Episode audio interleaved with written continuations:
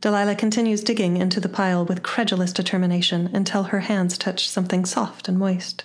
She glides her slender fingers across the top of the warm shape, removing another layer of dirt.